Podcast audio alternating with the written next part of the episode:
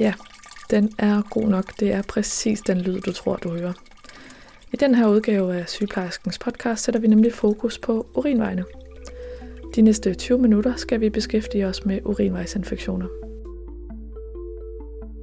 Hver år har urinvejsinfektioner både store menneskelige og samfundsøkonomiske omkostninger. Urinvejsinfektioner er blandt de hyppigste infektiøse årsager til indlæggelse blandt ældre borgere, og man anslår, at mellem 15 og 20.000 patienter pådrager sig en urinvejsinfektion under indlæggelse hvert år. Selvom forebyggelse og opsporing af urinvejsinfektioner hører til den basale sygepleje, så er det et komplekst sygeplejefagligt problemfelt, hvor der skal mere til end en positiv urinstiks og en grumset urin. Hvad enten du er helt ny sygeplejerske eller har masser af erfaring, så kan du i det her afsnit blive klogere på symptomer, opsporing og behandling af urinvejsinfektioner. Vi skal også til plejecenter Ågården i Ægtved ved Kolding, hvor et nyt arbejdsredskab har gavnet både borgere og sygeplejersker. Allerførst starter vi hos Susanne Var på Rigshospitalet. Hun er klinisk sygeplejerspecialist og postdoc på urologisk klinik, og så er hun formand for European Association of Urology Nurses. Med andre ord, så er hun den helt rigtige til at repetere, hvad en urinvejsinfektion er, og hvordan vi kan opspore den.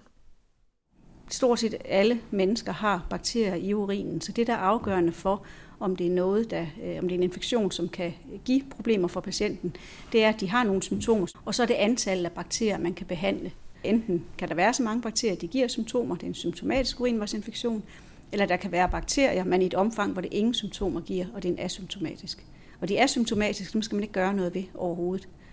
De symptomatiske, dem skal man til gengæld gå ind og behandle på. For ubehandlet kan det lede til bakteriemi, og det kan lede til en sepsis, og så kan de potentielt dø af det. Så den gruppe, der har urinvejsinfektioner, er jo rigtig vigtigt at få dem identificeret.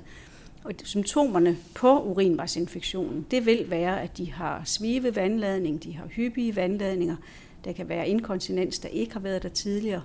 Hvis det er ældre borgere, vil de også nogle gange blive konfuse, altså og simpelthen ændre, øh, ændre adfærd og blive urolige. Dem, der kender dem godt, kan som regel sagtens se, når der kommer de her symptomer. Så er det vigtigt, at man får taget en urinprøve fra, og man får den sendt øh, til undersøgelse og finder ud af, om der er øh, bakterier, altså om symptomerne skyldes en urinvejsinfektion, og at man så derefter får den rette behandling sat i værk. Dernæst er det vigtigt, at behandlingen bliver givet som øh, foreskrevet, så man giver den på øh, antibiotikaen på de rigtige tidspunkter og i den rigtige periode, så man får dræbt bakterierne. Øh, fordi hvis man giver behandlingen ukorrekt, så kan man faktisk øh, medvirke også til resistensudviklingen, fordi så kan bakterierne tilpasse sig. Så der er sådan set to elementer i det. Det er alle dem, der bare har den asymptomatiske, skal vi lade være, hvis man kan sige det på den måde. De skal nok selv øh, komme sig. Og dem, der så har den symptomatiske urinvejsinfektion, er det vigtigt øh, at få behandlet så hurtigt og så effektivt som muligt. Hurtig og effektiv behandling af de symptomatiske urinvejsinfektioner er altså målet for sygeplejen. Men vejen dertil, det kræver systematik, et veludviklet klinisk blik og lidt mindre tiltro til urinstiks.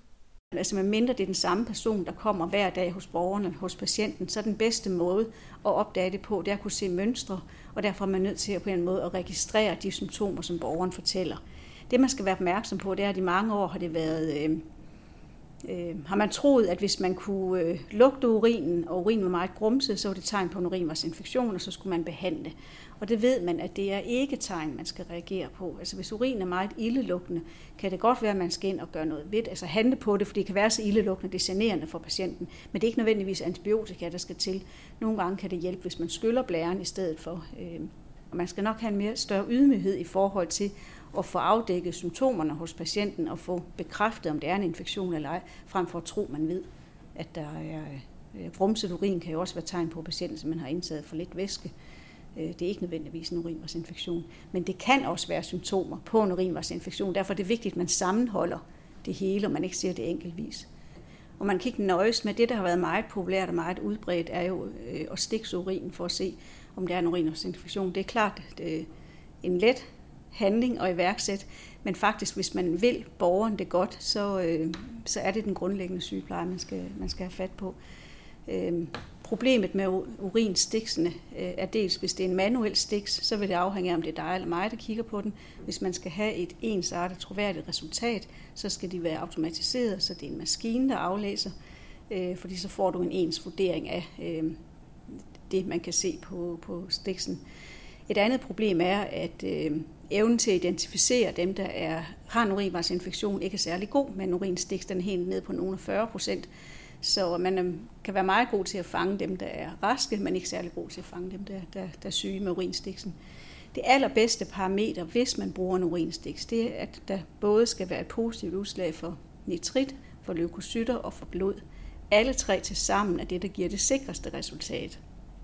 Men igen, så øh, er det et usikkert parameter. Det allerbedste vil være at få lavet en urindyrkning hos dem, som, øh, øh hvor man lidt, altså hvor man både har symptomer på infektionen, og hvor man kan se, at øh, her øh, har der tidligere været en positiv dyrkning. Øh, især hvis der er feber hos en borger, så er det vigtigt, at man får undersøgt eller afklaret, om der er en urinvejsinfektion. Men der bør man sende urinen til dyrkning, i stedet for bare at starte antibiotisk behandling. Fejlagtig opstart af antibiotisk behandling kan have store konsekvenser for både den enkelte patient og samfundet. Dem, der ikke har en urinvejsinfektion, der kan det jo sådan set gå lige så galt, fordi hvis man tror, at de har det, en asymptomatisk infektion, man behandler dem med antibiotika, og man gør det tilpas mange gange, så kan det være, at de udvikler resistens. Og så når de rent faktisk får en anden infektion, så kan man ikke behandle dem. Så det kan sådan set gå galt for begge patientgrupper. Men resistensudviklingen har man nok generelt et bredere perspektiv på det, altså øh, folkesundhedsmæssigt, fordi det er øh, et problem i samfundet, men det bliver også et problem for den enkelte borger, som potentielt ikke kan få den antibiotika, der slår infektionen ihjel, så de dør af en, af en banal infektion. Altså grunden til, at det er vigtigt at have fokus på brugen af antibiotika, er, at man på EU-niveau ved, at øh, resistensudviklingen er skyld i 25.000 dødsfald. 360.000 infektioner er der cirka om urinvejsinfektioner om året i EU, og det koster 11 milliarder kroner. Altså det er nogle enorme mængder penge, man kunne bruge på en hel masse andre ting. Netop de menneskelige omkostninger ved urinvejsinfektioner og brugen af antibiotika var nogle af de udløsende faktorer for et nyt tiltag på plejecenter Ågården i Ægved. Vi har været på besøg på Ågården, hvor vi har talt med sygeplejerske Ulla Karmann om hendes arbejde med at opspore og behandle urinvejsinfektioner. Det er jo plejecenter Ågården i Ågård, og vi har 30 beboere, vi ligger sådan i udkanten af byen, så vi ligger ud til noget ådal eller skov, og så har vi en sansehave her, og vi har landbrugsdyr, høns og grise. Og vi arbejder gerne med de her naturlige aktiviteter, så man kan komme ud og mærke, mærke vejret og smage. Og... Jamen, baggrunden for projektet her på Ågården, det var, at vi oplevede her for 3-4 år siden, at der var en masse urinvejsinfektioner. Vi har 30 beboere, og vi havde i gennemsnit en infektion i ugen. Og det synes vi bare, det, det må da, vi da kunne gøre noget ved. Og så hørte vi om et øh, bachelorprojekt i et plejehjem her i nærheden. Um, de havde øh, undersøgt, lavet en procedure i forhold til SEA minimumskriterierne. Det er nogle internationale minimumskriterier for, hvornår man skal behandle på en, en blærebetændelse. Og der er nogle bestemte symptomer som dysuri eller feber over 38 grader, vandladningstrang, øh, overaktiv blære, altså hyppige vandladninger, blod i urin og sådan noget, hvor man skal handle. Men vi oplever også, at der bliver behandlet på nogle urinvejsinfektioner eller nogle symptomer, som lige så godt kunne være dehydrering, som øh, øh, koncentreret urin eller øh, konfusion. Så vi tænkte, det, må, det her må vi kunne gøre anderledes. Ulla Karmann og hendes sygeplejekollegaer udarbejdede fællesskab med den tilknyttede centerlæge og en kontinenssygeplejerske et konkret arbejdsredskab ud fra SEA minimumskriterierne. Vi topser, altså måler værdier morgen og aften, og giver op til 2 liter væske. Vi skal selvfølgelig sikre os, at de ikke må, at de har væskerestriktioner. Og det kører vi så en, to dage, og hvis symptomerne så er væk, jamen, så har vi taget det i opløbet. Så har der måske bare været nogle, øh, nogle godartede bakterier, som ikke har givet øh, infektion. Og hvis symptomerne stadigvæk er det, så stikser vi. Implementeringen af arbejdsredskabet har haft stor effekt på brugen af antibiotika på ågården. Så vi har registreret det her i et år, og vi har kørt 40 øh, personer igennem. Så vi er gået fra at have cirka øh, en infektion i ugen til en gang i måneden. Og det har typisk været de samme beboere, der har, har haft en perlerække af infektioner. Ifølge Ulla Karmann har reduceringen af antibiotika også haft betydning for de enkelte borgere. Altså vi tænker også, øh, folk bliver bliver mere robuste, når de ikke får de der behandlinger. Vi undgår, at de får diarré, og vi giver jo også plads til de farlige bakterier, hver gang vi behandler, og det giver plads til nogle af, af de sygdomsfremkaldende bakterier. Så vi tænker, at de bliver mere robuste ved at ikke at få så mange øh, antibiotika-kurer.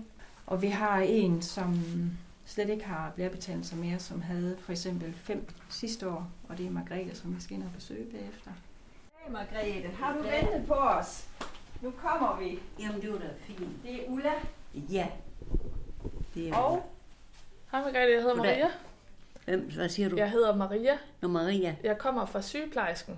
Jo. Sygeplejerskernes fagblad. Ja, tak. Så det er derfor, jeg kommer her. Så har jeg interviewet Ulla om det projekt. Det med blærebetændelse. Åh oh, ja, Ja, det har jeg med, men det er jo heldigvis gået over, jo. det er heldigvis gået over. Ja, Mm. og det er altid mærkeligt, for at have sådan en mad. der. Det er, nu er det rart, som du ved at have jo. Man vil, vil jo gerne have med Og det er, altså nu har jeg haft det i lange tider, men derfor ved jeg selvfølgelig, om det lige pludselig kan komme igen. For jeg har øh, gjort noget til, at den er, at drikke jo der en glas vand, som siger, det skal jeg jo. Det bliver jo sagt af til, at man skal drikke her. Og det, det lyster jeg da fuldstændig efter, for dem skal man jo da. De siger, de snakker om at drikke for lidt, da i hvert fald. Altså, du gør som sygeplejerskerne, de siger til Ja, dig. heldigvis. Altså, det er, det vil jeg da sige, det skal man da. det skal man gøre, man skal jo. Og det synes jeg, det kan jeg da også sagtens. Det er da noget, man kan jo. Hvad synes du, der er det bedste ved, at du ikke har blærebetændelse mere? Ja, det er jo da absolut det bedste, for så sved det jo så tit, og det var da irriterende. Men det sved sådan op her også. Og så, øh, ja, det var da meget irriterende. Det er da meget, meget dejligt at have det.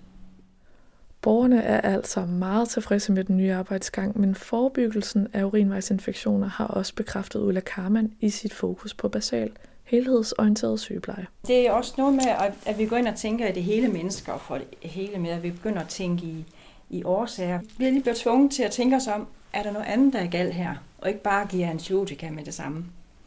Antibiotika er jo en symptombehandling, men ved at give væske eller tænke på øhm, nedsunken blære eller svampeinfektioner, så går vi ind og finder årsagen til symptomerne, og ikke bare symptombehandling.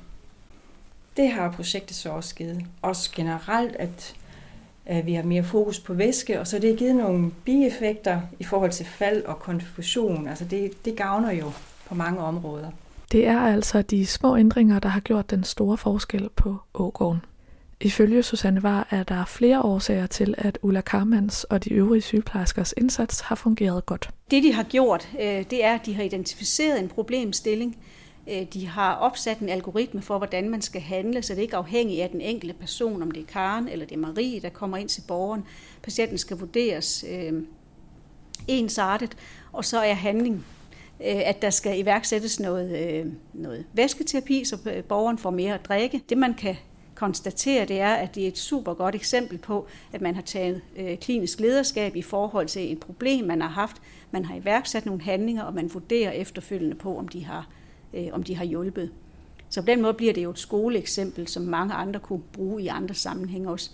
Øh, og der har været vedholdenheden ud fra, hvad jeg kan høre også, at der har været nogen, der har haft ansvar for at blive ved med at følge op på det her. Og det er der hvor igen, hvor jeg siger, hvor uddannelsesaspektet bliver tydeligt. Fordi der er ikke noget, der bliver øh, implementeret i praksis ved, at vi kort fortæller om det på et personalemøde. Der skal være nogen, der har ansvar, som følger op og som minder om, hvis, øh, hvis vi skal ændre rutinerne. Det, der også bliver tydeligt, er, at den øh, rutinemæssige brug af urinstiksen, når man lægger den væk og ikke stoler på det her måleinstrument, men i stedet går ud og kigger på borgeren og iværksætter nogle andre handlinger, jamen så er det faktisk det, der, der hjælper. Så øh, det bekræfter jo egentlig det, som videnskaben viser i forhold til, at urinstiksen ikke er særlig god til at identificere dem, der rent faktisk har urinvejsinfektionen, men er bedre til at udelukke dem, der ikke har den. Arbejdet med urinvejsinfektioner har også haft en anden utilsigtet effekt for Ulla. Jamen, man vokser der som sygeplejerske, kan man sige. Man bliver stolt af at, at kunne være en del af, af sygeplejen. Fordi det kan, gøre, det kan gøre rigtig meget, mere end vi tror. Og det giver mod til at prøve igen. Og også at den idé, man fik, jamen det var rigtigt at tænke i de baner, at det er det hele mennesker og det basale, vi skal ind på. Og vi kan gøre en forskel der i, vores, i sygeplejen. Den stolthed og glæde, som Ulla hun føler ved at have implementeret en ny arbejdsgang, det er ifølge Susanne Var også et godt brændstof til at arbejde videre med sygeplejefaglige problemstillinger, som f.eks. urinvejsinfektioner. Jeg er fuldstændig overbevist om, her taler vi jo ikke evidens, men her taler vi erfaringsudveksling, for jeg taler med rigtig mange andre, der siger det samme, at øh, det giver en langt større arbejdsglæde. Der er ingen tvivl om, at øh, det er der også andre undersøgelser, der dokumenterer. Jo større selvstændighed du har i dit arbejde, øh, og jo større ansvar du føler, jo gladere bliver du for, øh, for dit arbejde. Så på den måde tror jeg da også, at det er vigtigt, hvis man vil arbejde med sådan noget som urinvejsinfektioner andre steder, øh, at man har nogle nøglepersoner, nogen som får ansvaret for det, men som også får øh, hvad skal man sige, frie tøjler i forhold til at arbejde med det her, sådan så øh, de selv kan øh, beskrive, hvad det er, der skal vurderes, hvad det er, der skal sættes i værk, hvornår er det, der skal følges op på det. Øh, at det, det vil helt klart øge, øge arbejdsglæden. Og det er jo en af grundene til også, at jeg tror på, at den der, hvis man starter med at vurdere alle borgere, uanset om det er urinvejsinfektioner eller det er noget andet, og man så selvstændigt planlægger det, der skal ske i et forløb og følger op på det, altså kontinuiteten øh, i plejen af borgeren, at det, det vil øh, betyde, at det bliver tidsbesparende at udføre sygeplejen, men også at arbejdsglæden bliver markant større. Nu er du forhåbentlig blevet lidt klogere på opsporing og behandling af urinvejsinfektioner. Måske er du blevet inspireret til at kaste dig ud i et nyt projekt, som de har gjort på Ågården, hvis du har lyst til at vide mere, så kan du finde første nummer af Fag og Forskning fra 2019 inde på DSR's hjemmeside. Det handler nemlig om urinvejsinfektioner og forebyggelser. Inden vi stopper helt, så får du også lige her tre hurtige tips til dit fremtidige arbejde med urinvejsinfektioner fra Susanne Var. Noget andet, der kan have stor betydning for, øh, øh, hvad hedder det, for udvikling af urinvejsinfektioner, det er også, hvis øh, borgeren er forstoppet. Så det med at lave egentlig både en, øh, en blære og en tarmanamnese er blevet mere og mere anerkendt i, i forskning, at det er nødvendigt. Man kan ikke skælne det ad. Det har vi jo traditionelt gjort, at nogen kiggede på øh, afføringsmønster, og nogen kiggede på øh, urinproduktion, men det hænger simpelthen så tæt sammen. Jeg tror ikke, det er så udbredt i dag med at give bækkener i, sengen til hverken øh, borgere på plejehjem eller på hospitalerne, som det var tidligere.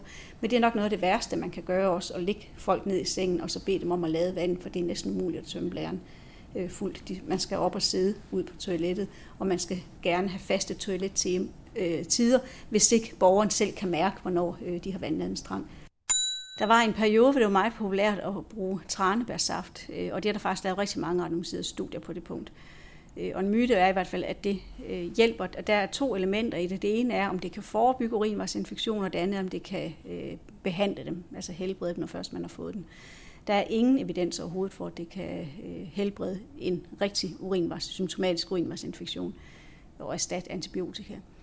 Der er heller ingen evidens for, at det kan forebygge urinvejsinfektioner, men det kommer lidt an på, fordi der er øh, viden lidt varierende. Nogle finder, det gør en forskel, og nogle kan ikke finde, det gør en forskel.